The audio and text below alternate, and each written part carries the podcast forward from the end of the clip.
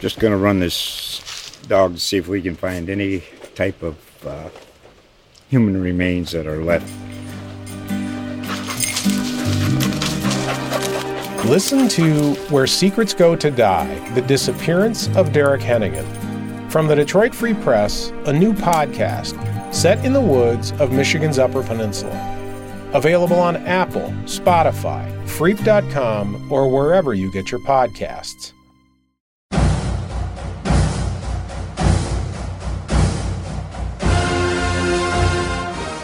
Welcome to another episode of the Chiefs Wire podcast. I'm Ed Easton Junior On today's episode, the Cali Chief is joined by Ryan Tracy and former Chiefs wide receiver J J. Birden as they discuss the next matchup against the Chicago Bears and hopes for the playoffs moving forward. But first, Chiefs defensive coordinator Steve Spagnuolo gives his thoughts on the signing of Terrell Suggs this week.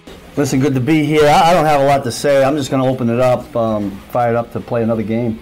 Go to Chicago, so with that I'll open up. Steve, what's reasonable to expect from Suggs, not yeah. just Sunday, but beyond as well? Yeah, good question, Adam. We're, we're trying to figure that out too, but I will tell you this. Um, I mean, I think you're all aware that I had the pleasure of working with uh, in Baltimore for two years, and I can tell you this, he's, he's as passionate about football as anybody I've been around. He's a consummate pro. I respect all of that about him. I got a great deal of respect for him. He's a great one. Um, this is a different environment. It's all new and different to him. He got he got in here late the other night, and then he came in here yesterday. I don't know how much sleep he had, but not very much. But you know, the most impressive thing, and I think all our players got the eyeballs on it too, he come in the meeting, he had a spiral notebook, and he was taking notes. I mean, that that's Terrell Suggs. I mean, he he's a pro. He wants to do well. He knows that knowing the defense is part of it. Um, going back to your question, what, what's to be expected? I think it's going to be kind of a gradual thing, but I think we'll just basically go off of how he feels, both physically and mentally. You talk about his passion. How do you see that? What, what leads you to say that? Uh, you know, I, I tell you what, it was just evident when uh, the first year I was there, I just kind of floated. You know, I was basically just close to John Harbaugh, and we bounced things off of each other. So I got to sit in a lot of different meetings, and I found myself gravitating to the outside linebacker meeting room where Terrell Suggs was, because I found those meetings, Ted Bonachino was the coach at the time, to be very engaging and, quite be perfectly honest, very uh, informative for me. And part of it was because of his interaction with talking football and how much he wanted to know about what we were doing, what the other team was doing, not just what he was doing. I mean, he was he wanted to know it all, and he was a sponge and absorbed it. And when he went out on the practice field, and it might be different here because this is all new. I mean, when I got there to Baltimore, he had been there thirteen, twelve, thirteen years, so he knew the system down pat and all the surroundings and, you know, all the Pro Bowls and the whole thing. So, but at practice, it was just a joy to watch him practice. He loved to practice, had fun doing it. Um, might take a little while for that to show up here, but I think all of that it can be really, really helpful for us. In your conversations leading up to Terrell coming here, how much convincing did it have to take place? Well, I, di- I didn't really get involved with that. Um, you know, I left that to Andy and Brett. I mean, I, we were just hopeful that when, when it was a possibility that it would happen, and then I really didn't have any conversation with him until after, um, or somewhere in the. But it was it was brief. Um, you know, there was a lot going on at the time. You have a championship, obviously, as a D coordinator. What does it mean to a player to come in and say, okay, I've accomplished the championship? What can that bring to a room? Yeah, it, what you're saying is when they won it in Baltimore in twenty twelve. Yeah, I, you know, more than anything, I, I think what comes with that is as we get going here, we know where we're headed, at least for the next three weeks, right? Um, my guess is that our players will lean on him from experience in how to handle it, which is tremendous. Um, It's one thing coming from coaches to say, hey, here's what you got to do when you get to this part of the season and how much faster the game gets, et cetera, et cetera. But it's a, a whole different story when a player conveys that to you, and I think he'll be able to do that. He played in a lot of playoff games, and certainly the championship you're talking about. Suggs was playing about fifty snaps a game in Arizona.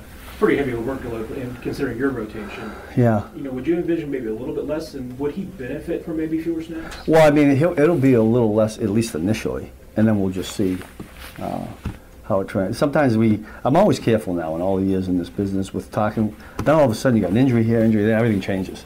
You know, so we'll see how it progresses, and hopefully we can build it up enough where we can get him in for as many plays as we need him. Have you gone back in recent days to watch any of his video from there? Just a little bit of the last game that he played in, uh, but I didn't go too deep into it. I'm looking, I know him, I know what he's all about, um, and uh, I just think he's been a great addition. Physically, does he look like the same guy? Yeah, I mean, it's, I didn't wa- again, I didn't watch a lot of plays, but in the plays that I saw, I didn't, I didn't see a big drop off in my opinion. I mean, he still does. Wait, among, the guy is strong, physical, sets the edge of the defense. Uh, all that's still there. Tyron is playing, you know, probably as good as any defensive player in the league right now. Behind the scenes, what are some of the things you're noticing that maybe is leading to what we get to actually see on Sunday? Yeah. Um, now, look, I've said this before. I mean, I, I just think he's the glue. Um, he's the leader. He's the guy that uh, can get in the huddle and practice and say, hey, we need to step it up. You need guys like that. And that that stuff I value uh, as a coordinator. It makes my job a lot easier. And I think the rest of the guys um, certainly see that. They're talking about a really good player that operates at a high level. I'm talking about in preparation, meetings. You know, he's the first one out there all the time. We go to walkthrough, we go to practice, and uh, I think that goes a long way, the other guys. For more information on this story and others, head over to Chiefs Wire dot com, and we'll give you all the details you need on the Kansas City Chiefs. Coming up next, the Chiefs Wire Podcast Roundtable.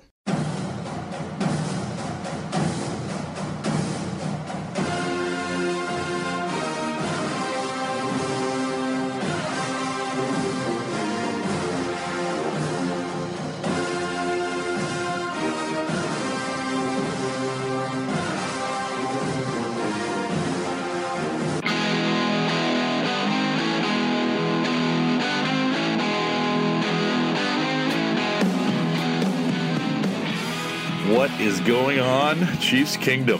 How are we today? Welcome to this week's Red Friday Roundtable. I have a couple of special guests today. First, I'm going to be speaking to my good friend Ryan Tracy from Locked On Chiefs and R G R Football. And we're going to talk football. We're going to talk new additions. We're going to talk where the Chiefs season's going defensively. And then after that, I get to talk to former Chiefs wide receiver J J. Birden. And I am stoked because he was one of the key guys against Denver, against multiple teams in certain games, and just the time I was playing football and watching it at the same time, so it was hyper intense at that moment in time. We have a new addition to the Chiefs roster. Uh, one Terrell T. Sizzle Suggs is coming over. Sadly, we've lost Alex Okafor for the season to that bane of our existence this year, the torn pectoral muscle, which also took out Emmanuel Ogbah. But uh, yeah, we want to talk about Terrell Suggs because I think that's a great addition. That's perfect timing. Unfortunately, you know, we lose one, we gain one. But the addition of his playoff experience and knowledge, I think, could be great for this team.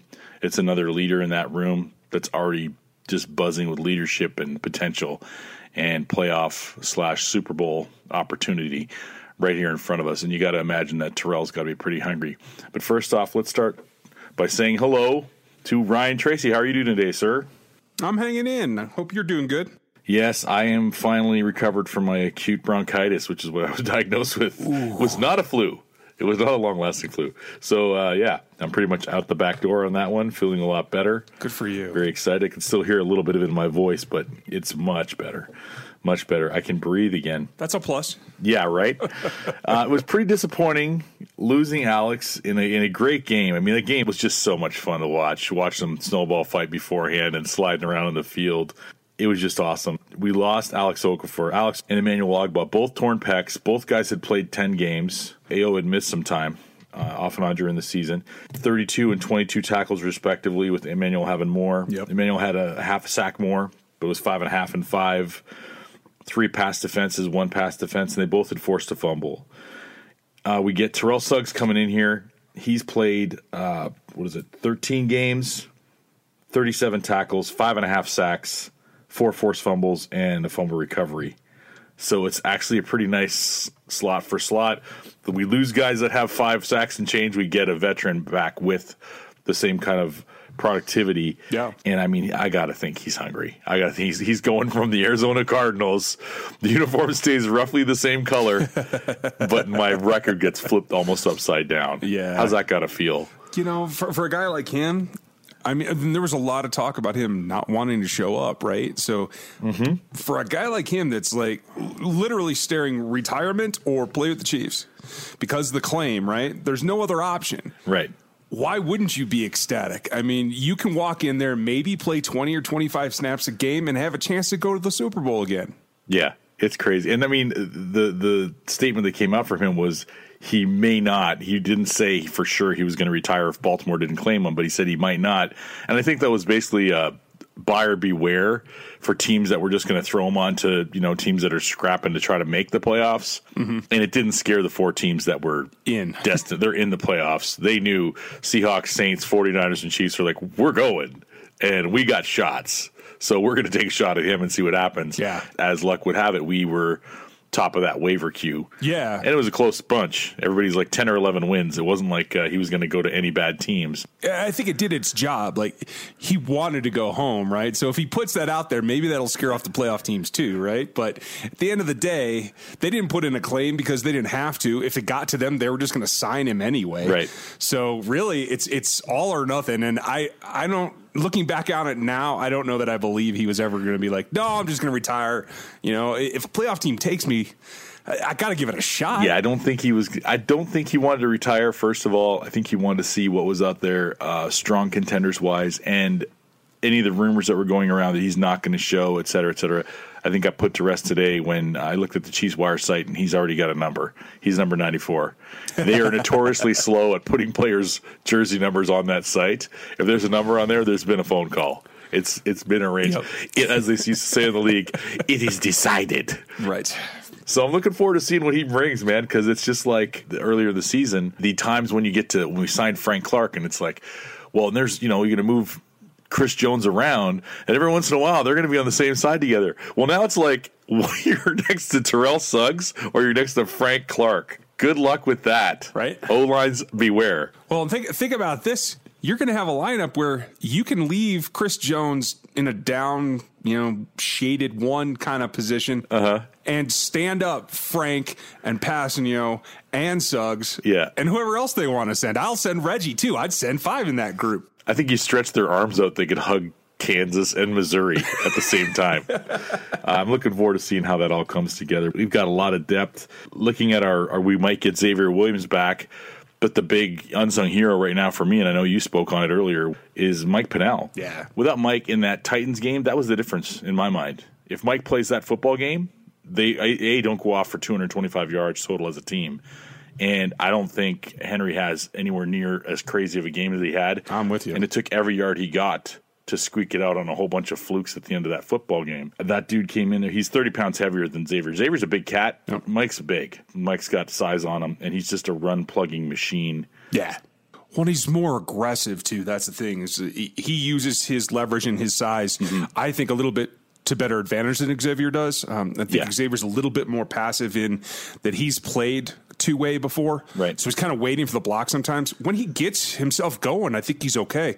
I just feel like Pinnell's more aggressive and, and stronger to the gap and really attacking the shoulders. Yeah. three thirty and change versus three oh nine. There is a little difference there. And I think that he's rubbing off on Noddy a little bit because Noddy has those traits uh-huh. that Pinnell has. And I think just having him in there with him, it's like, oh, we could do that too. We could do it like this. That's cool. That's a neat trick. Not that Noddy was timid before, right, or, or easy to move before. I think he's been even more explosive.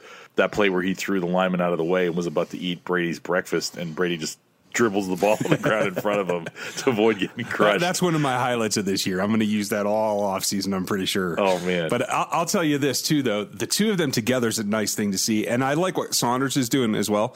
And when you start to think about how can they combat who they're going to see in the playoffs, whether it's those Titans, maybe they get there. Mm-hmm. Definitely the Ravens have to be on the, the radar, right? Sure. So I'm looking at it going, why wouldn't you run a bear front and cover up the guard center guard with all three of those guys some oh, of the time? Man. Well, and especially the thing that got our goat last year was in short yardage. This is not the Chiefs of last year in short yardage. There's no guarantees. Yeah. You're getting fourth and inches. Never mind fourth and two yards and you just bust up the middle for an eight-yard touchdown run. Yeah. This, this team's not letting that happen. I don't see that happening. We had another great defensive performance, won twenty-three to three. Allowed Denver to run for fifty-two total rushing yards. We held them at seventy-one the first time. I didn't think we were going to improve that. I thought maybe they'd get a few more yards because Drew Lock had brought out some more offensive sure. worries and concerns. Nope. No, the run D is legit. The run D's for real. Come around. This is a real thing that's happening. Averaging eleven and a quarter points allowed per game. Yeah. Averaging ninety rush yards per game over the last four matches. And people are still talking about, well, the Achilles heel of that Chiefs team is that run defense. Keep thinking that. Keep thinking that. Right. I love they were talking to Patrick on uh, national media, and they were asking him, how do you feel about people? It sounds like they're kind of sleeping on the Chiefs. You kind of like that? He goes, you know what? I kind of do. Because last year they were all about us, and you know we were getting everybody's best game. And this year it feels like they're not expected to do much. They're expected to be a, a hothouse tomato in, in the playoffs and just be maybe one and done, or maybe win one game and oh, but not against the Ravens. I love how the Ravens have succeeded the Chargers in that vaunted position of right. the team that's going to get Casey's number but never gets their number. I'm looking forward to seeing uh, right. possibly round three because I think it's going to happen. It looks like it's meant to meant to go that way. I agree with you. Do you feel like the Steelers or the Titans are going to lock up that last wild card spot? Who do you think is going to get it? Man, I, I'm leaning towards the Titans. I'm really impressed with what Tannehill's been doing. I'm not so, I mean, mm-hmm. Old Duck is is fun, but I, I just don't, I don't know when a push comes to shove. I kind of feel like the Titans are going to make a push. Yeah. I could be wrong, but um, they're definitely one that I'm more scared of in the playoffs. I'll tell you that. Yeah. I mean, if it came down to, if we had to play the Titans and then the Patriots and then the Ravens going into the Super Bowl, mm-hmm. how how juiced would Chiefs Kingdom be? Knocking off all those little ghosts of the past. Just right. They're all like lined up in a row right there going, oh, you can't play that. Oh, you beat them. Oh, you can't play this team's gonna. Oh, you beat them. Oh, this team's got your wall. Yeah, you did beat them two times in a row. And you get to beat them again. Okay. There's that part of me. It's like I do somewhat subscribe to the be careful what you wish for thing. And sometimes people go, well, you want this to happen, so you play this. Let fate figure that out. Put the right teams in front of us so that we can get to the Super Bowl yeah. and have a win and get that ring and get that monkey off of Chiefs Kingdom's fifty-year-old back right now. Well, even the Super Bowl is an interesting matchup because, in my opinion, you're looking at mm-hmm. either having to fight off Drew Brees mm-hmm. and Michael Thomas, which is scary for this particular secondary, who's been playing well. Sure. But there is no – if you're going to ask me who's the best wide receiver in the league, it's not Tyreek. I'm sorry. It's it's Thomas. Yeah. I'll put Tyreek yeah, second. Michael Thomas is something else. But the other option is maybe you get to see D Ford with the Niners. You could. You very well could. Although, having watched him a lot this year – maybe he'll line up on sides. Right? He probably would against us. That's the problem. He would look down and just go, I'm just going to, wherever my hand is, move it back six inches just as a rule. D, why are you like a yard and a half off? Shush, just shush. It's like, just making just sure. Making sure, coach. Gives me a run and start, okay? I know what I'm doing. They have tapered off a bit. The 49ers defense has tapered off a bit. I'm not saying that the Falcons are trash, but the Falcons, you know, they moved on them pretty easily. That was their Super Bowl. Yeah. I mean, but their Super Bowl was also the Saints, and they beat them too. Yeah. Division rivals, though, so there's that. Yeah. They've lost a lot of guys. They've had a lot of injuries, the big one being Quan Alexander, who was playing all-world before he got injured. Yeah. They lost their center. Mitch Richburg's out for the season. Like, they're starting to lose some people at the wrong time, which usually is our cross to bear, and this year seems to be, no, we're actually getting people back what an idea. At the right time, and how fortuitous that – you know, Suggs fell into our lap right in that same weekend we lose. It's like, well, if they go after Suggs, because I was one of the people that subscribed to the fact that we should sign him anyway before we went into last week's game. Mm-hmm. Get him in here, veteran presence, rotate him in there, fifteen snaps a game. Yeah. These guys all taking turns. And then Alex goes down. It's like, okay, twenty-five snaps a game. Right.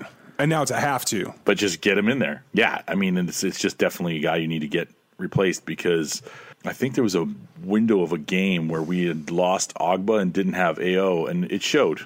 Yeah. It showed. We didn't have that little extra push on the edge, and then when A O came back, it was like, oh, we're all right. We're okay. And nothing against Tano. He's been making steady progress, and I like what he's doing. Yeah. Uh, but he's not just yeah. not the same thing outside. Honestly, I think he's played just as well at tackle as he has at end this year, and that's why I feel like mm-hmm. if they do get in that situation where they're looking for big pass rush, he's a guy that's shown penetration consistently through the season, so I'm fine with him lining up inside of the tackle.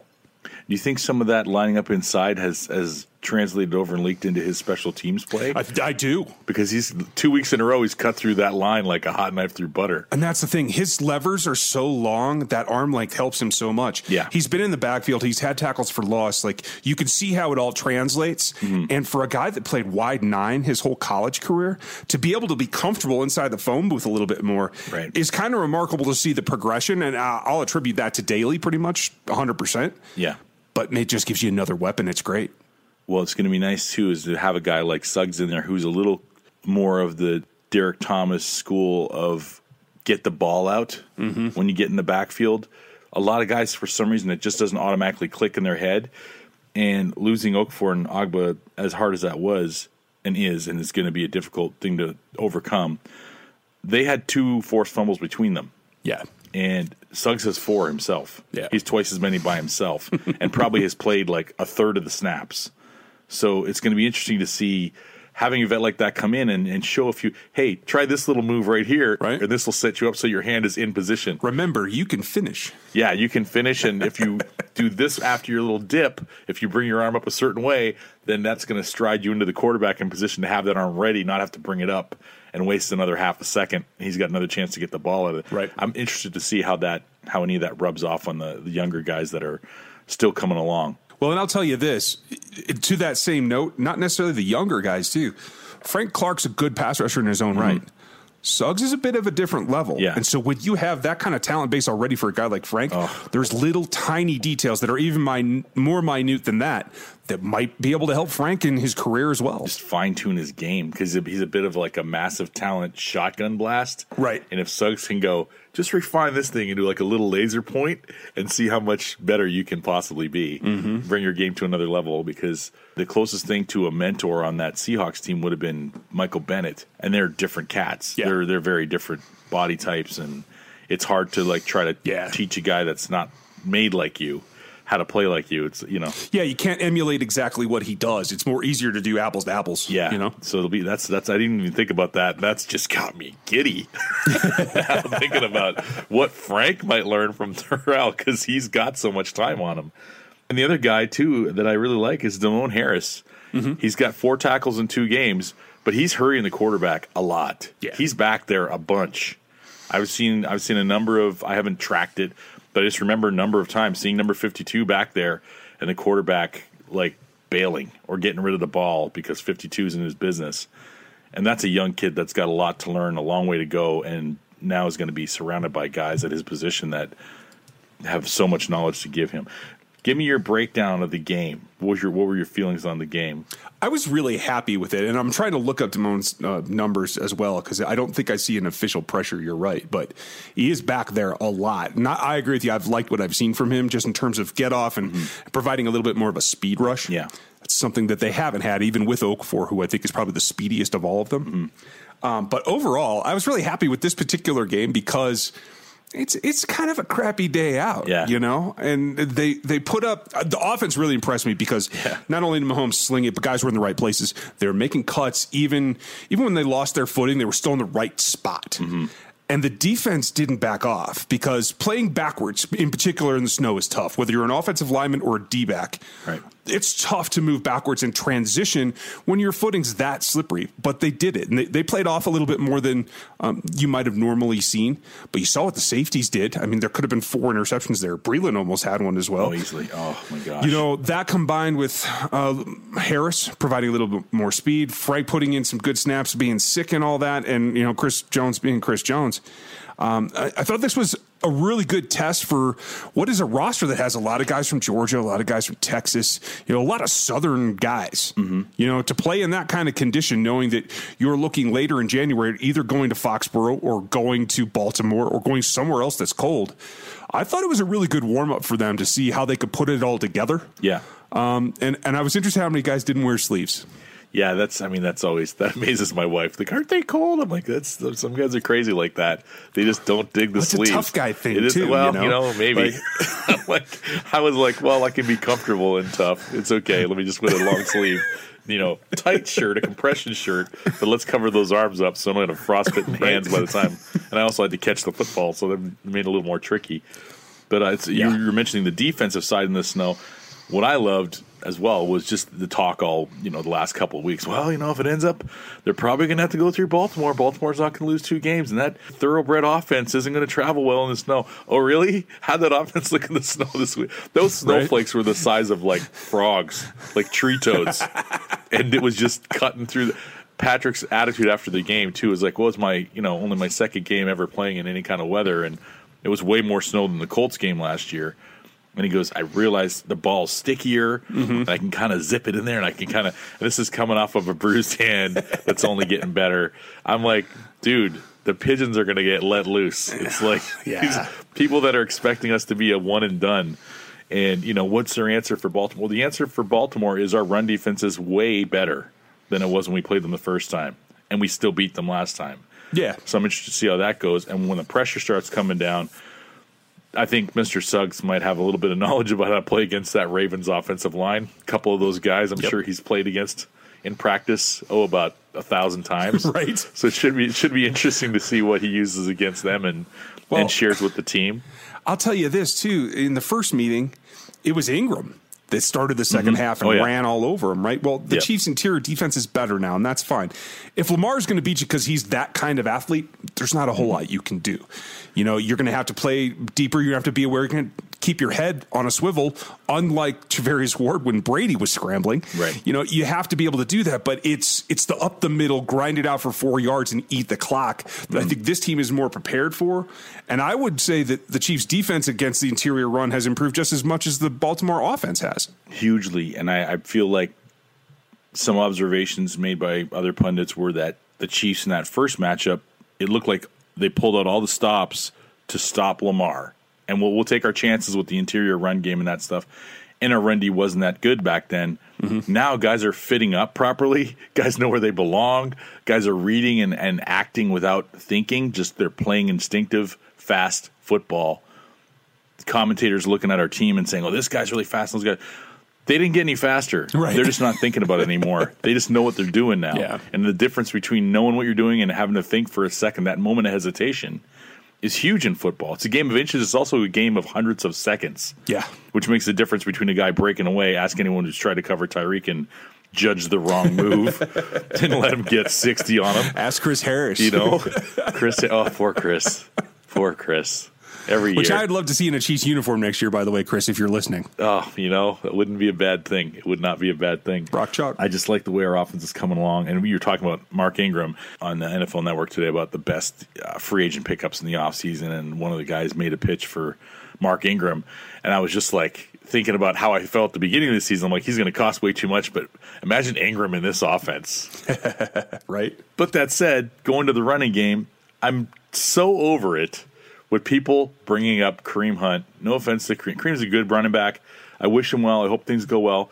People got to stop talking about that like that's our Achilles heel. The run game or lack of run game or having a run game, yeah. that didn't cost us the game last year. A guy off sides on one play on defense and a Absolutely. defense that couldn't stop anybody is what cost us that game. When Kareem Hunt was with us last year, I think people are convoluting his rookie season with the second season, because mm-hmm. he dropped almost half a yard per carry yep. in the in the second season. A lot of that was in due to part in due to part two because of our offensive line couldn't stay healthy. Much like this year, our offensive line hasn't been staying healthy. They're getting healthy now, which is good timing. Our center situation is not amazing. I think it could be better if Wiz was in there. That's not for me to say. The coaches must know what they're doing. Oh, sure it if is. Keep that, say it. Yeah. That's for me to say, too. Put Wiz in. if we, it just, they just, I mean, you know what? Spencer Ware looks like he's lost some of his thump, and then they put Wisniewski in there in three plays in a row. It's like five yards, four yards, four yards, game over. Right. If we can do that to playoff teams, if we can get up on them, get the ball back, and yet make them use their timeouts, and then just finish it. But you know we're coming. We're going right up the middle, and there's nothing you can do about it for three plays, because that's how many games have we lost in the last few years where there's under two minutes left and we can't get a first down? Right. That's the problem. The first one that jumps to my brain is the Charger game last year, which they still should have lost because they cheated at the end. But regardless, if we get a first down on that last drive, they don't get the ball back to get that drive going and get those pass interference calls and get that two-point conversion where Orlando Scandrick lost his brain. I don't know what happened there. Yeah, and that's continued all this season as well. I'll tell you this. I, I had long conversations with a lot of people over on R G R when I went through the, the live show about Kareem Hunt mm-hmm. as well, because I, I agree with you. A ton of people still want him back and act like he's the reason that this run game doesn't churn. And I kept coming back and trying to explain, it's, in my opinion, it's not Kareem Hunt at all. Mm-hmm. Kareem Hunt is, he is a loss in the pass game. His vertical game as a running back is much better than anything they have right now, including LeSean. Yeah. But when you look at his running, especially inside the tackles, it's the loss of Mitch Morse that's made the difference in terms of the that's run huge. game, not the loss of Kareem Hunt. And Reader is Reader. We're not going to get rid of him until things happen. But beyond that, when you look at just this season, you want to talk to anybody about who's doing what. Kareem Hunt so far is four point three eight yards carry. LeSean is four point six two. So if you really want to talk about who's getting it done in terms of yards per carry, LeSean's actually getting better yardage, not by a lot, right. but by a little bit. It's just that he has to do it outside. He can't do it inside with that line. That's true. And last year I went at length, and I'm not going to go into it here on this podcast. Listeners, if you want to go back and listen to some of last year's podcast near the end of the season, people got to remember Kareem Hunt was here till week eleven. That means there was five games left. And in those five games, with Damian Williams as our starter, after Kareem Hunt had been averaging four point six yards a carry, Damian came in and was getting five point one. Our run game got better. Yep. More yards per carry, more yards per game. And that's not counting the playoffs, where we had to go in the playoffs and do that. And he had one hundred twenty-five yards rushing against the Colts and made him look silly. His cuts in the snow, I mean, oh, well, it was ridiculous. I just I wish that at the uh, end of regulation that we would have dumped that ball off down low to him. On the on the on the sideline, yeah. He had about a seven yard gap between him and the safety of the Patriots, and I think he could have either juked him or trucked him and got in the house. And if you couldn't get it, then get out of bounds, yeah. and kick a shorter field goal and go to you know. Well, but uh, and, I, I just think we get Damian Williams back. I think that's going to go a long way to to helping our run game have just one more weapon. And like I said, Spencer Ware, when Wiz is in there, he's got he's still got that thump ability. It's all about having a good center. You're like you're totally right. I'll tell you this, too. Those that are unimpressed about Damian's return, too, think about this. That Colts game in particular, what was it, one hundred twenty-nine yards on the ground? Something like that, yeah. He did it against Darius Leonard, who was the best linebacker yep. in football against the run last year. So that's significant. There's something, I will admit, I don't know how committed Damian is to the rest of the season. I feel like injuries linger on him, and I'm not sure they're physical. But I will say this. He came to play in the playoffs. Sure did. And he's somebody that can help you. And what Ware can do in the pass game in terms of protection, which is still, I think, easily his best aspect. I think Williams can do a little bit of everything, give you another punch. Now with Thompson running inside, it's it is a committee, which I know is like a dirty word out yeah. here in football right now, mm-hmm. but it works, and I think it will work for this team. Well, and Ware was his buddy. Ware was his teammate. They were, Ware got injured down the stretch, but they were they were there mano a mano on the sideline, you know, keeping each other going and keep each other pumped, and they took over that running game and kept it rolling. And now Ware's back, and I think that might help him. That might be another yeah. voice in the locker, that a friend that he missed. And I love the fact that, you know, Ware's first tweet was unfinished business, and of course they took care of business against the Patriots. Um, but that was maybe his spirit animal, which segues me perfectly to my question I wanted to ask you. Is Zach Streif your spirit animal?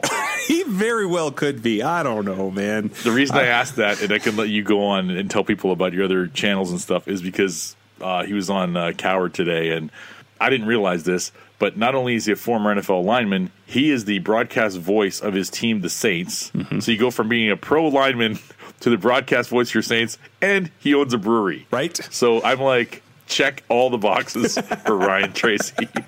Yeah, I mean, he could be he could be my alter ego. Uh, I've never actually met the man, but I know several people who have, and they say that uh, we have some similar taste in beer as well. So I always like that. I mean, it's a great thing. Um, in Just to do the shameless plug, R G R football is one thing. We talk all kinds of Chiefs there, and I know you're on the channel a lot. Uh-huh. Um, I also do podcasts uh, about the N F L in general, particularly in the offseason and in the playoffs when the Chiefs haven't been in the past, but I also do a beer podcast, and that's always fun. Um, and now I'm going to have to reach out to Streif and see if he'll show up. Oh, yeah, you, de- you definitely got to do that. You got to talk to him about analytics, uh, O-line play, and hops. And barley. Right. There we go. There we go. In that order. Well, it's been great chatting with you, man. I'm looking forward to uh, talking again soon, hopefully either next week or after the Bears game, which will be a nice uh, coaching tree matchup between Andy Reid and uh, and Matt Nagy. I'm interested to see how the and also the you know the quarterbacks that were drafted in the same draft. Yeah, um, I'm wondering how Chicago fans feel about that one right now. I just want to say thank you once again to Ryan for coming on today. It's a pleasure. Yeah, it's great to talk to you. Uh, we get into topics that I don't generally cover. I always like that. Yeah, we got to you got to talk to uh, your buddy Chris over there about stop with the don't worry about Kareem Hunt.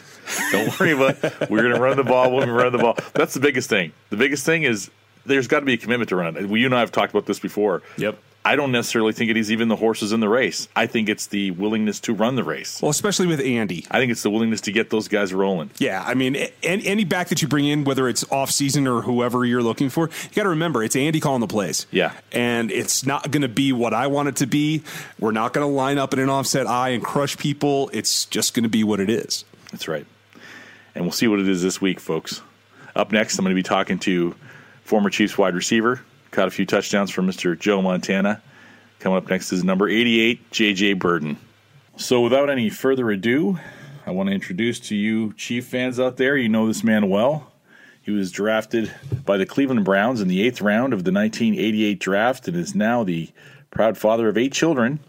Number eighty-eight for the Kansas City Chiefs, J J. Birden. Welcome to the show, J J. How you doing today? Hey, I'm doing good, Dan. How are you doing? I'm doing all right. I'm doing all right. We're uh, we're looking good. We're ten and four. We're playoff bound. We're uh, four-time back-to-back-to-back-to-back A F C West champions in Kansas City, and I think uh, the Chiefs have a real shot this year at the whole thing. What are your What are your thoughts on that? I feel the same way. I really do. I think that, um, you know, when we had that moment during the mid-season where we kind of lost a couple games, I, I didn't panic because, mm-hmm. you know, a lot of guys were hurt. Um, key players were hurt. But I knew that this team would kind of come around and really start um, turning it up a notch and finishing strong because they, like you said, they clearly have a legitimate shot to get to the Super Bowl. And I think last year – teaches an important lesson because they got so close, and and I certainly think they're hungry and they want to get over the hump this year. I mean, one play away, right? One snap. Yeah, exactly. If that interception's allowed, that's that's game over, lights out, Tom Brady, and we're off to the Super Bowl, where I'm sure we would have outscored the Rams the second time around. Yeah, I agree. After that Chicago game, they were not the same team. Yeah. I'm looking forward to seeing how things pan out down the stretch here. I feel really good about our chances as well. A lot of people seem concerned about the run game, and they keep bringing up Kareem Hunt. And uh, Kareem Hunt was gone after week eleven last year, and when he left, uh, Ware and Williams ran that rock just as just as well, if not better. We had a better uh, yards per carry and a better yards per game rushing after Kareem Hunt was gone, and maybe that's because teams were able to isolate on him on defense, and they weren't sure what was happening with Ware and Williams in the game. And everything else, of course, everybody else lifted their game, and our, our offense was incredible last year. They've had a few hiccups this year, of course. They had, you know, a dislocated kneecap, and he only misses two games for Patrick Mahomes. That was incredible. Our offensive line has been just a rotating cycle of guys coming in and out. I was at the Tennessee game where we looked like we might have to put a tight end in there at one point, and then Schwartz muscled up and came back in off of being knocked out for a little while, which is pretty impressive. Over the years, you were with some of those Chiefs teams early on, and I'm I'm a big fan of the run game. I, I'm not a person who thinks you don't need it.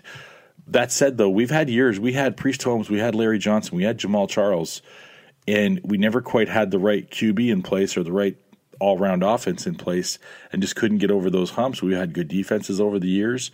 Finally now have a marquee quarterback, and I think that's the big thing that was missing. No disrespect to Trent Green. I thought he did a great job. We got Joe when you were there, but that was near the tail end of his career, and those misses with Joe were near misses. I mean, there was – I still remember Marcus Allen landing on the sideline and the ball, and then putting the ball down and against the Miami Dolphins, and they picked it up. I think it was Brian Cox picked it up and ran it back. And Marcus Allen's like, "I'm sitting on the sideline. I'm out of bounds." There was no instant replay back then. But yeah, the last time we had a real marquee quarterback like of that level was was Joe, and you were there. How was it? What was it like in the huddle with Joe Montana?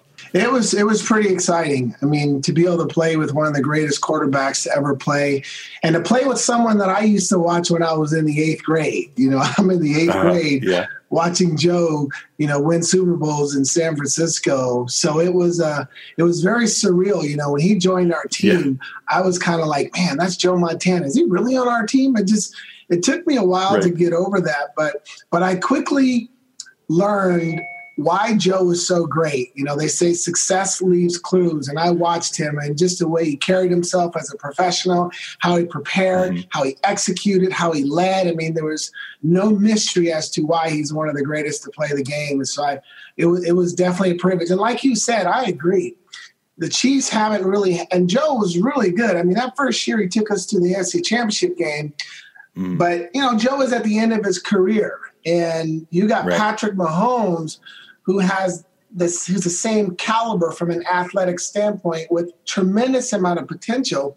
And we have him at the beginning. And, and if you notice yeah. in the N F L, all the great teams, the teams that have had successful year after year after year, they all had marquee quarterbacks. And so yep. it makes you excited because a quarterback like Patrick Mahomes can always make the offense look better. He can make every player play better, play at a higher level. A marquee quarterback, and he's attached to a, an offensive-minded guru at head coach that, you know, Patrick's career might outlive Andy's now at this point because Andy's getting a little older, but I think Andy's going to stick around for a minute just to have the chance to to have that run with Patrick for a while.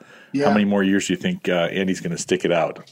Yeah, I know. I, I mean, I think he's. Uh, I think he'll be on it for at least three, four, five years. I don't. When you get, you know, a team like this that you have handpicked and you have kind of molded for years yep. to your specifications, and now you're bringing in the weapons, and you know, because what I gets me excited about the Chiefs, a couple things besides Patrick is.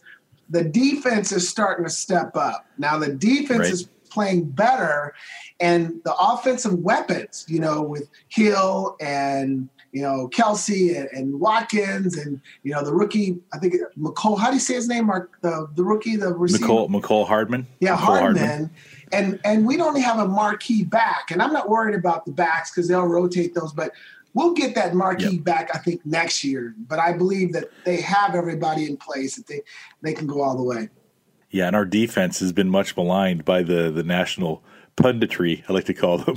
It's like, I don't – are you guys watching the games? Because I even had somebody say um, on Twitter when uh, they were reporting about the Suggs signing or the claiming Suggs, oh, he's not going to report to that sorry bleep team. That defense is in a shambles, and there's too many holes to fix. And I'm like, you clearly don't watch Chiefs football because I I was of the mind. I was at that Tennessee game, and I mean, no discredit to Derrick Henry. He's a beast. The dude is a hard guy to tackle. It's hard to want to get in front of that guy.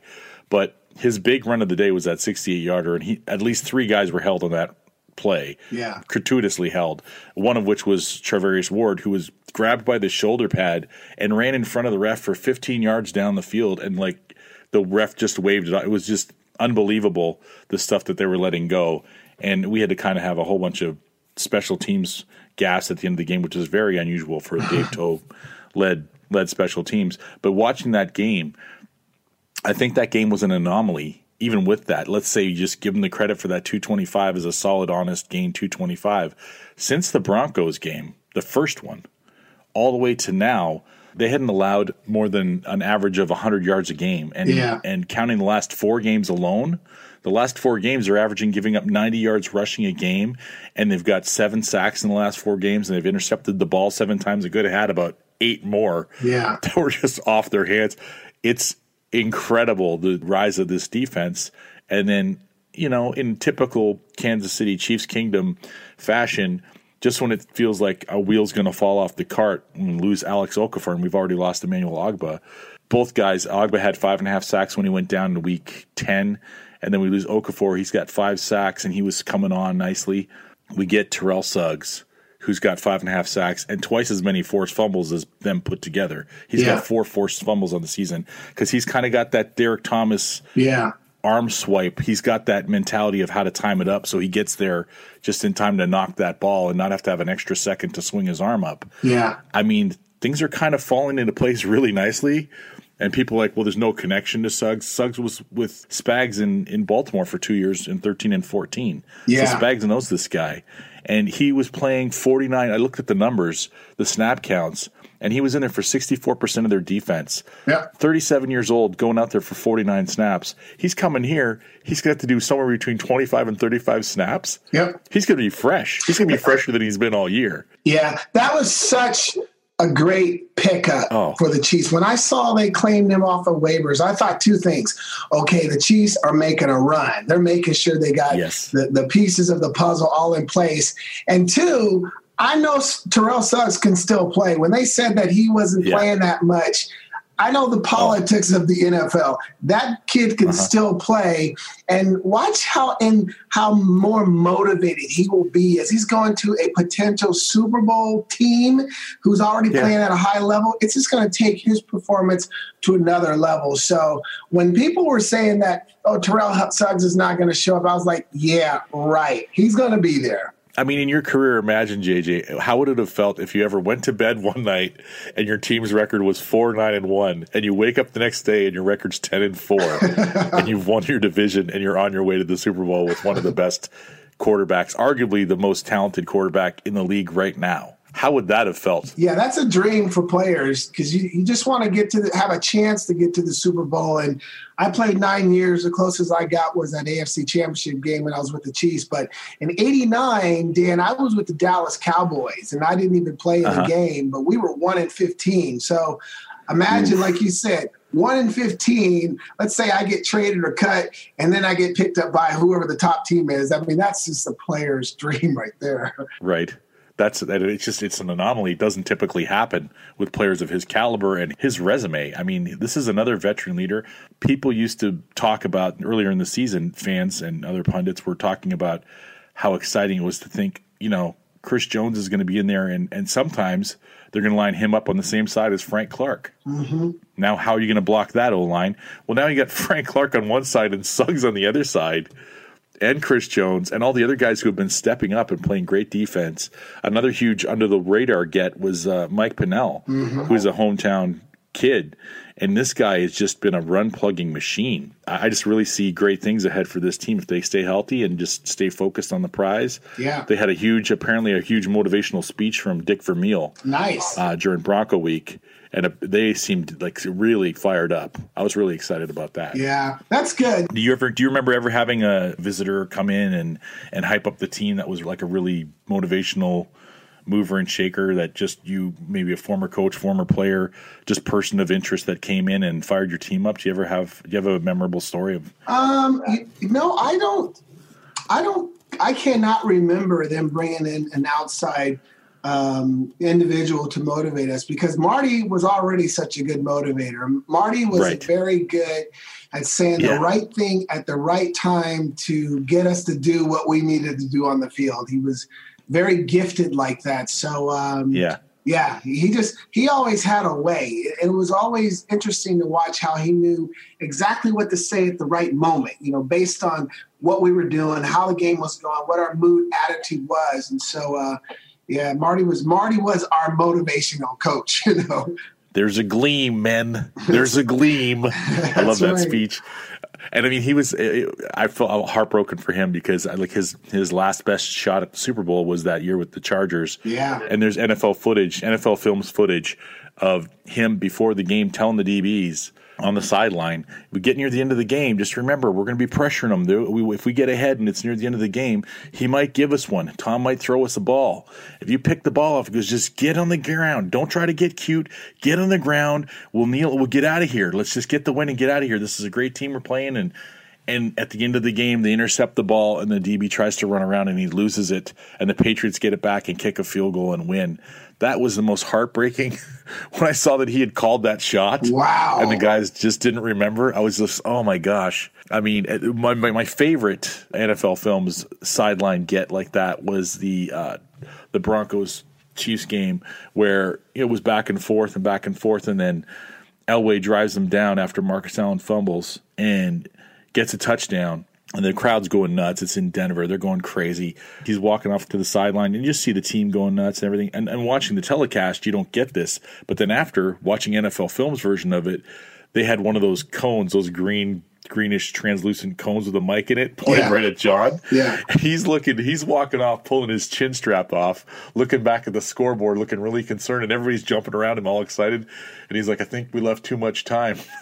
Sure enough, Joe just goes out there and just matriculates the ball down the field touchdown, toe tap, corner of the end zone. That that that's an incredible run that that team had that year. And I was yeah, I was playing my second year of semi-pro football then, and I would race home and get ready for playoff games or watching the, the N F L the next day on the Sunday. And you know, I remember those times. And I was reviewing some of your highlights again today, and I'm like, you're just, what is your average yards per catch on touchdowns? Because you have so many long ball touchdown catches where either you catch it behind everybody or you just run past people. You must have one of the largest. I mean, you got to be up there with Tyreek with the with the length of your touchdown catches. Yeah, I had a, quite a few. It's, you know, early in my career, I was really more of a deep threat guy. And then, you know, then I yeah. kind of changed, and not intensely, but because I – I um, I was reliable, dependable. I knew all the wide receiver positions. They could move me around. So um, mm-hmm. I um, you know, I didn't catch as many, I think, my last year or two, but but I always was able to turn maybe a short pass into a long touchdown. It's just one of the one of the gifts I was given, and that's speed. You know, run yeah. fast. So yeah, I think you're kind of what Uh, Dick Vermeil was always trying to turn uh, Dante Hall into. And, I mean, D-Hall was amazing as a kick returner, but it never seemed to really pan out with that. You were like, if we just get him in space. Yeah. He was a running back at, at Texas A and M, so changing over to wide receiver was a little different, I'm sure. Yeah. How do you think you, you would have uh, fared in today's wide-open five wide receiver sets and mobile quarterbacks that can rocket the ball down the field? Imagine being with a guy like Deshaun Watson or Patrick Mahomes. Yeah, I think I would have done well. I, with with the offensive schemes now and the emphasis of the passing game with four receivers and empty, where they have five receivers, five people on the line, mm-hmm. that was unheard of during my years. And and also, too, Dan, just the simple fact, the rules of the D Bs and how D Bs yeah. are limited as far yep. as their contact. Because one of my best assets was my ability to beat man-to-man, bump and run, press in your face. But if they got my hands mm-hmm. on me, I was about, a, I weighed one hundred fifty-seven pounds, so they could really yeah. take me out. Yeah. And I had some physical yep. battles up the field. So I would have loved to be able to play now where they they were very limited on how much their hands, how, how often they could put their hands on you.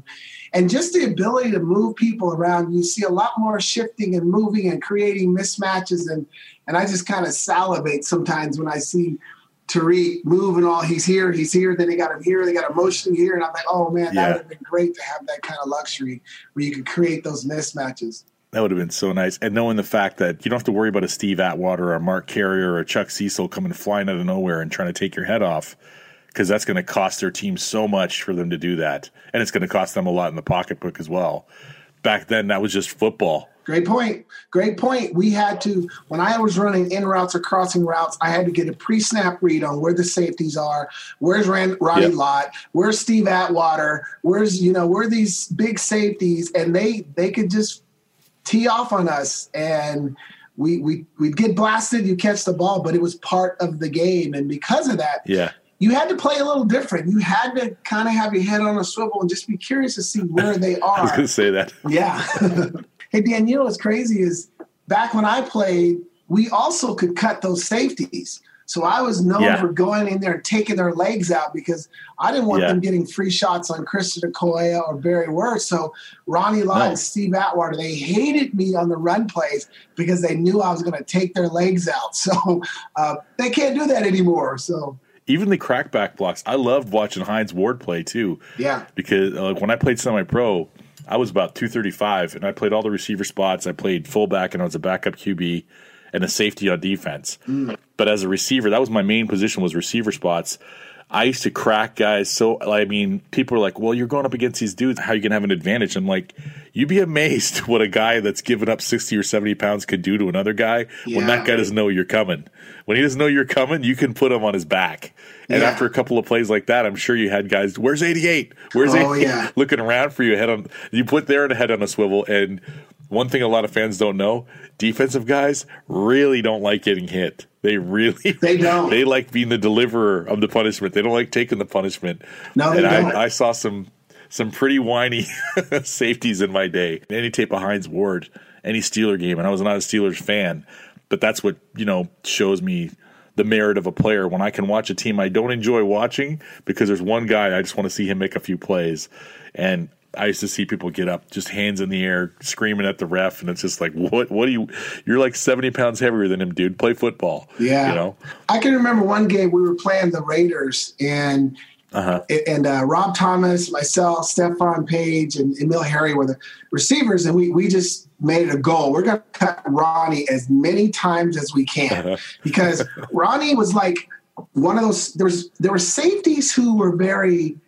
Uh, hesitant to going up there to hitting backs. And then there were safeties who would stick their foot in the ground, plant, and go beeline to blow yep. up the backs. And Ronnie was one of those. So you had to go yeah. really quick. So the very first play of the game, Rob Thomas goes and he cuts Ronnie. Ronnie gets so upset. Next play, Rob Thomas cuts him again. And then Ronnie Lott grabs his neck. He picks him up by the neck. He picks him up off the ground. Rob's feet are dangling there. I remember it was so funny on film. Yeah. And then Ronnie throws him to the ground. The very next play, then I cut him. And oh he my takes gosh. my helmet, because it was raining at, at the um, at the stadium. He takes my helmet yeah. and he jams it in the mud. My, my face is halfway submerged in mud.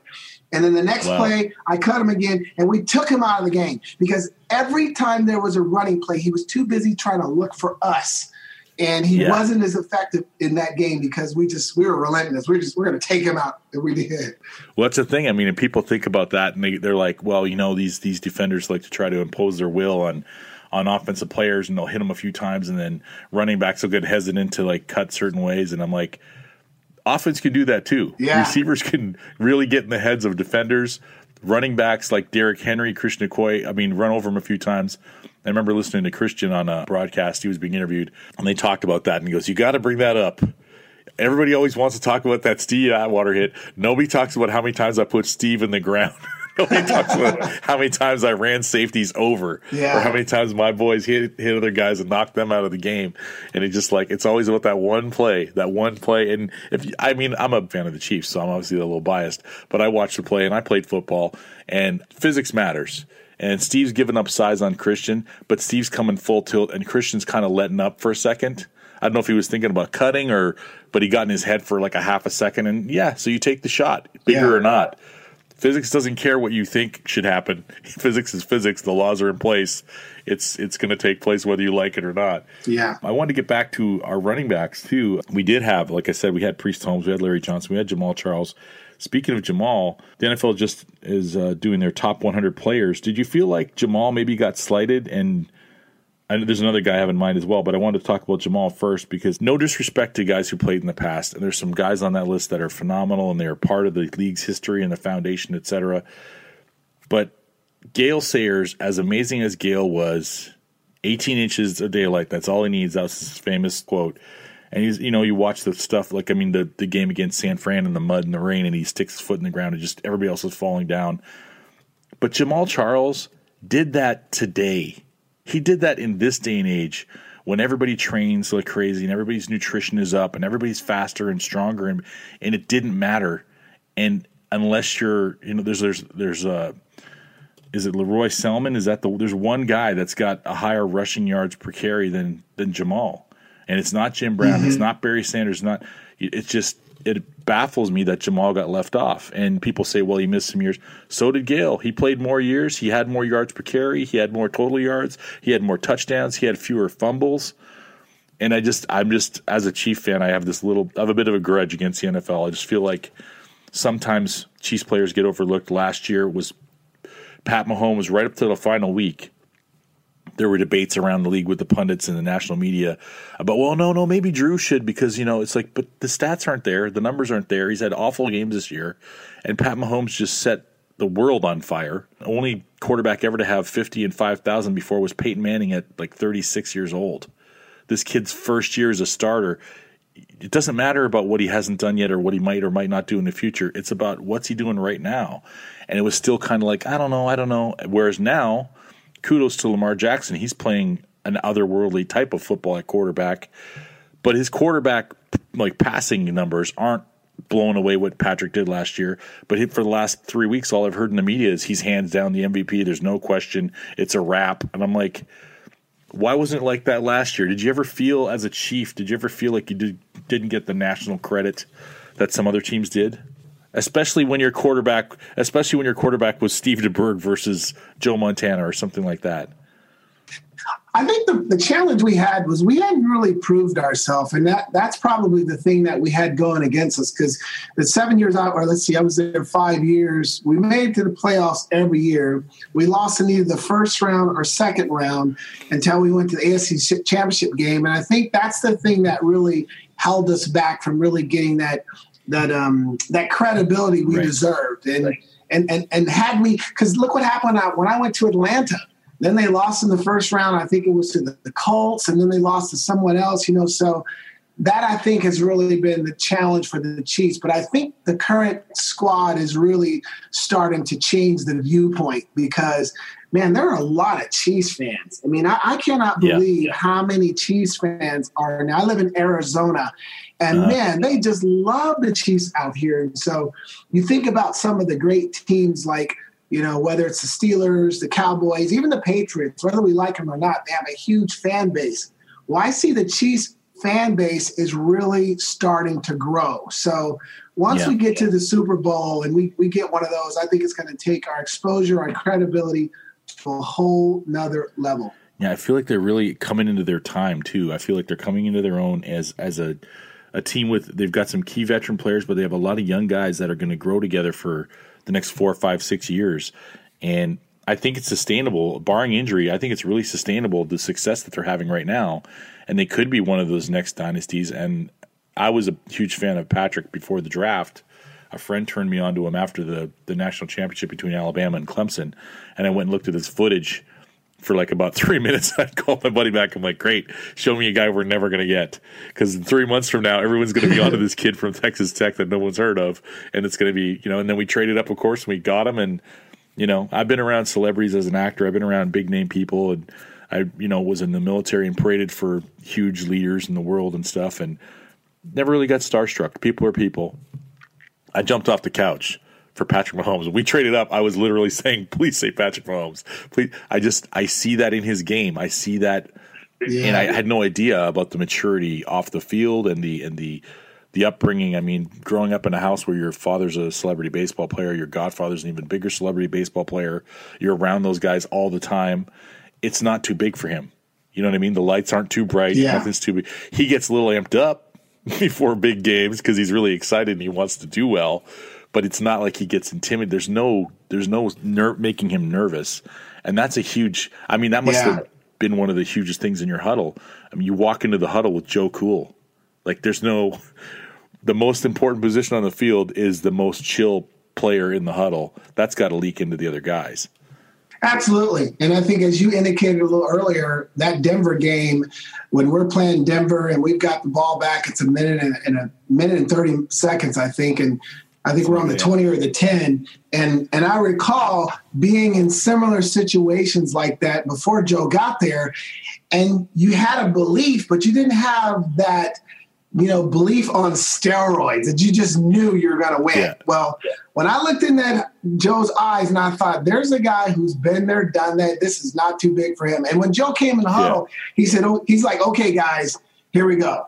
It is cold out here. Let's go march down the field and get this game. Here's the first two plays we're going to run.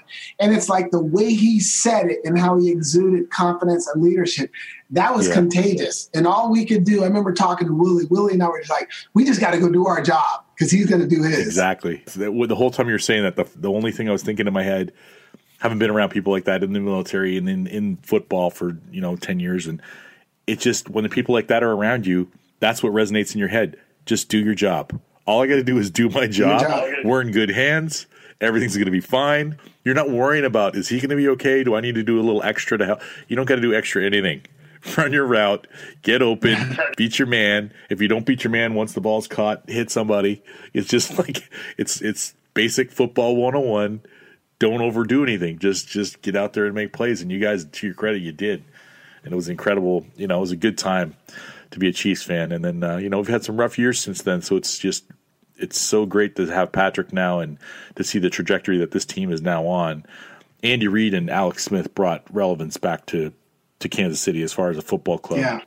And it was just, I was ecstatic because I remember watching the Baltimore Ravens 49ers Super Bowl and seeing Alex Smith on the sideline, he's trying to help Cap, and he's just walking up and down. He like his face, you could see he wanted to be in there, but he was being a team guy, like he's famous for doing. And I was just thinking, if you don't want him, let us have him, because he's better than anybody we've had since Trent Green, and he'll get us right. And if we get a good coach, and then we just got him and Andy, and I was like, wow. Things are like, you can, wait a minute, you can ask the universe for things and they happen? I was like, that's that's incredible. Okay, let's live that way from now on. And uh, one of my one of my goals as as the podcast guy for the Red Friday Roundtable is to try to motivate Chiefs fans, because I feel like there's a real dichotomy in this this this group of fans that there's like split almost down the middle, that fifty percent believe that anything is possible no matter what's going on. You got a chip in a chair. There's a game on. You got a chance. That's why they play the games. Everybody's a pro athlete. Nobody's out there that doesn't belong. Any given Sunday, all those cliches, whatever you want to put in there, but it's the truth. And then there's the other half that just are waiting for the sky to fall all the time. And it's like the minute something doesn't go perfect, they're like, yeah. oh, here we go again. I'm like, just stop doing that. Don't put that energy out there, man. Like, just believe. Just because this this is the funny thing is, like, I look back, you know, because I've been around for a minute. You know, I'm in my forties, and I mean, I remember a time when Boston Red Sox fans and Chicago Cub fans and Patriot fans were so glass half empty. It's only a matter of time before the wheels fall off. Something's going to go wrong. We're not going to. And look at how cocky Patriot fans are now. And deservedly so. They've earned that ride. They've earned that. They had a nice ride. Yeah. I mean, they're they're not happy the way things are going right now. And I think they see, some of them think that the end is nigh of yeah. this dynasty. And it is, because there's just so many great young quarterbacks in the league right now. Have you, besides, like, say, nineteen eighty-four, have you seen such a plethora of, of really talented young quarterbacks in the league at any given decade? Probably not. I mean, not like you said, since that one draft with Marino and Elway and all those guys. I think it was, I mean, yeah. it was, that was an incredible draft. But no, it's the game is really changing too. And you're, you're seeing mm-hmm. not just the drop back quarterbacks, but you're starting to see the mobile quarterbacks who can actually throw and read defenses and do all that emerge too. So Um, it's just really neat to see so many good young quarterbacks. It's like the next wave of uh, the stars are here, and it's really exciting because it's making the game more exciting, I believe, and and um, and also too at levels of playing field. You, you, like you said, I think any given Sunday, you you, you don't know who's going to win. There's there's any team can win on Sunday, especially when you have quarterbacks who are mobile, who can create plays and get out of bad situations and keep the plays alive. It just mm-hmm. it's really exciting from week to week now. It really is. It's making the game enjoyable to watch. I think there's a few fans out there that would like the officiating to be a little tighter, but I mean, it, we're, they're human beings. Yeah. It's tough. I rag on them sometimes myself, and it's I get it. It's it's, it's a tough job, and then yeah. things are happening in real time, and they're seeing it in real time. The, I, I get most frustrated. I don't get frustrated when they miss a call. I get frustrated when they miss the call. You see the replay, and everyone in the world is saying that's the wrong call. And they come back and go, no, that's we're leaving it. I'm like, what? What's the, where's that going back to New York bit you talked about where sane people in suits drinking coffee and not stressed out are going to look at it and go, yeah, no, let's flip that around. It's not happening a lot. Yeah, that that's frustrating. That's the when you have replay. It's like, and we see it, and you're like, how do you still mess that call up when you can see right there, you know? But like you said, yeah. even with even with replay, there's there's a human imperfection element, you know? And like Marty always told us, he said, you know, don't allow the refs to take the game away from you. We, we need to outplay right. the um, the errors of the ref, you know? And, and if a team has mm-hmm. to rely on a call, specific call from the ref, then they're obviously not, the players aren't doing their job, you know? Yeah. Take, take winning out of question. Yeah. Just take, just take that out of the question. Just make it a guaranteed thing. And it's a lot easier to do when you have guys like Joe Montana and you have guys like Patrick Mahomes. I feel like Patrick has that confident strut of, oh, we got a flag? Doesn't matter. Yes. Watching Romo on the broadcast a few weeks ago against the Patriots, he's like, it was second and twenty-five. And the kid just walks into the huddle like, okay. And the next play, it's a first down. Yeah. It's like, whatever. Second and twenty-five, that's no problem. Yeah. It's like the old joke used to be, you know, third and twenty-one. There's no call for third and twenty-one. Yes, there is. It's number fifteen is the call. Look yeah. at the call sheet. Just dial up fifteen, and he'll make something happen. That's good. Uh, is there anything else you wanted to talk about before we sum it up? No, just let everybody know where you can connect with me at my website, j j birden dot com. I I have a, a monthly motivational newsletter. I give out little motivational pieces to inspire people to hit their goals. You can sign up for it. And actually, when they do, it's called the Birden Report. And my free gift to everyone is my top eight takeaways from playing with Hall of Fame quarterback Joe Montana. So you can learn some of the lessons and see how they can apply them in their life. Did you say the Birden Report? Yeah, I call it the Birden Report. It's my monthly motivational newsletter. Awesome. I'm going to look it up. I want to make sure everybody got it clear. Yeah. Um, it was a pleasure having you on today, man. From going from being that I got out of the military, the first time I put on pads, I was twenty-two. I'd never played the game before, but I loved the game from afar. And then I played semi-pro for ten years, and watching somebody like yourself jet down the field, I did not have that skill. I was like four six was my fastest time ever. But at two thirty-five, four six is okay. Yeah. And I had a lot of fun playing that game. I had a lot of fun watching you guys play back in the day, and it's a pleasure to have you on here. And I'm hoping uh, we're going to have uh, some fun things to talk about maybe in late in the postseason if I can call you back. Yeah. Maybe. I'm not going to put you on the spot, but if we get to that A F C Championship game and knock it out, I probably want to hit you up on Super Bowl week if you're not too busy. Yeah. For a little ten-minute touchback. Well, sounds good. And, and and I'll just I'll leave this thought with everybody because I don't know how many people know. You know, I, I played nine years at five ten, one fifty-seven, and yeah. I was one of the smallest and lightest. I wasn't supposed to be there. And when you look at the stats, you know, I was looking at some stats, Dan, the other day that uh-huh. it's the hundredth anniversary of the N F L. And during that time, twenty thousand men have played the N F L. Crazy. And the average career span is two years. And the average weight and height is six two, two forty-five. So yeah. I'm a testament to anybody out there who's ever felt like an underdog, who can't achieve a goal or people doubted them. No, they can achieve whatever they want. They just got to be committed, work hard, and uh, anything is possible. Yep. And you, if anybody needs a recent version of you to look at, just look at Marquise Brown yes. for the Ravens. Very that kid good. Is J J. Birden two point oh, folks. That's true. It's been That's done true. Before. It's not new. It's yep. not new. It's been done before. The heart's what's the what's the old phrase? What the mind can conceive and the heart can believe, you can achieve. Absolutely. And uh, you sure showed that for, for nearly a decade in the pros. Thank you once again for coming on the show, J J. Thanks, Dan. Keep up the good work. And I'm trying. We'll keep it rolling for Chiefs Wire. Just want to say thank you to everybody out there. Thank you to our guests. Uh, we had Ryan Tracy on today, and I just finished talking to J J. Birden. It's been a pleasure uh, being your host this week, guys, going into this game against Chicago. No stones left unturned. Everybody focus. Get in there. It's going to be a coaching tree battle between Andy Reid and his apprentice, Matt Nagy, who's got some ups and downs going on in Chicago, but they're dangerous. They've got a defense. They got a kid with a live arm. Anything can happen any given Sunday. Let's put in the work. Let's get this done. Let's get to the playoffs and go all the way. Go Chiefs.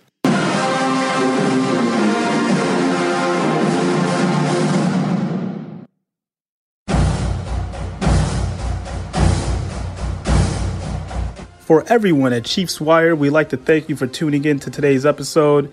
Make sure to follow us on social media at The Chiefs Wire for more information. I'm Ed Easton Junior Check us out next time.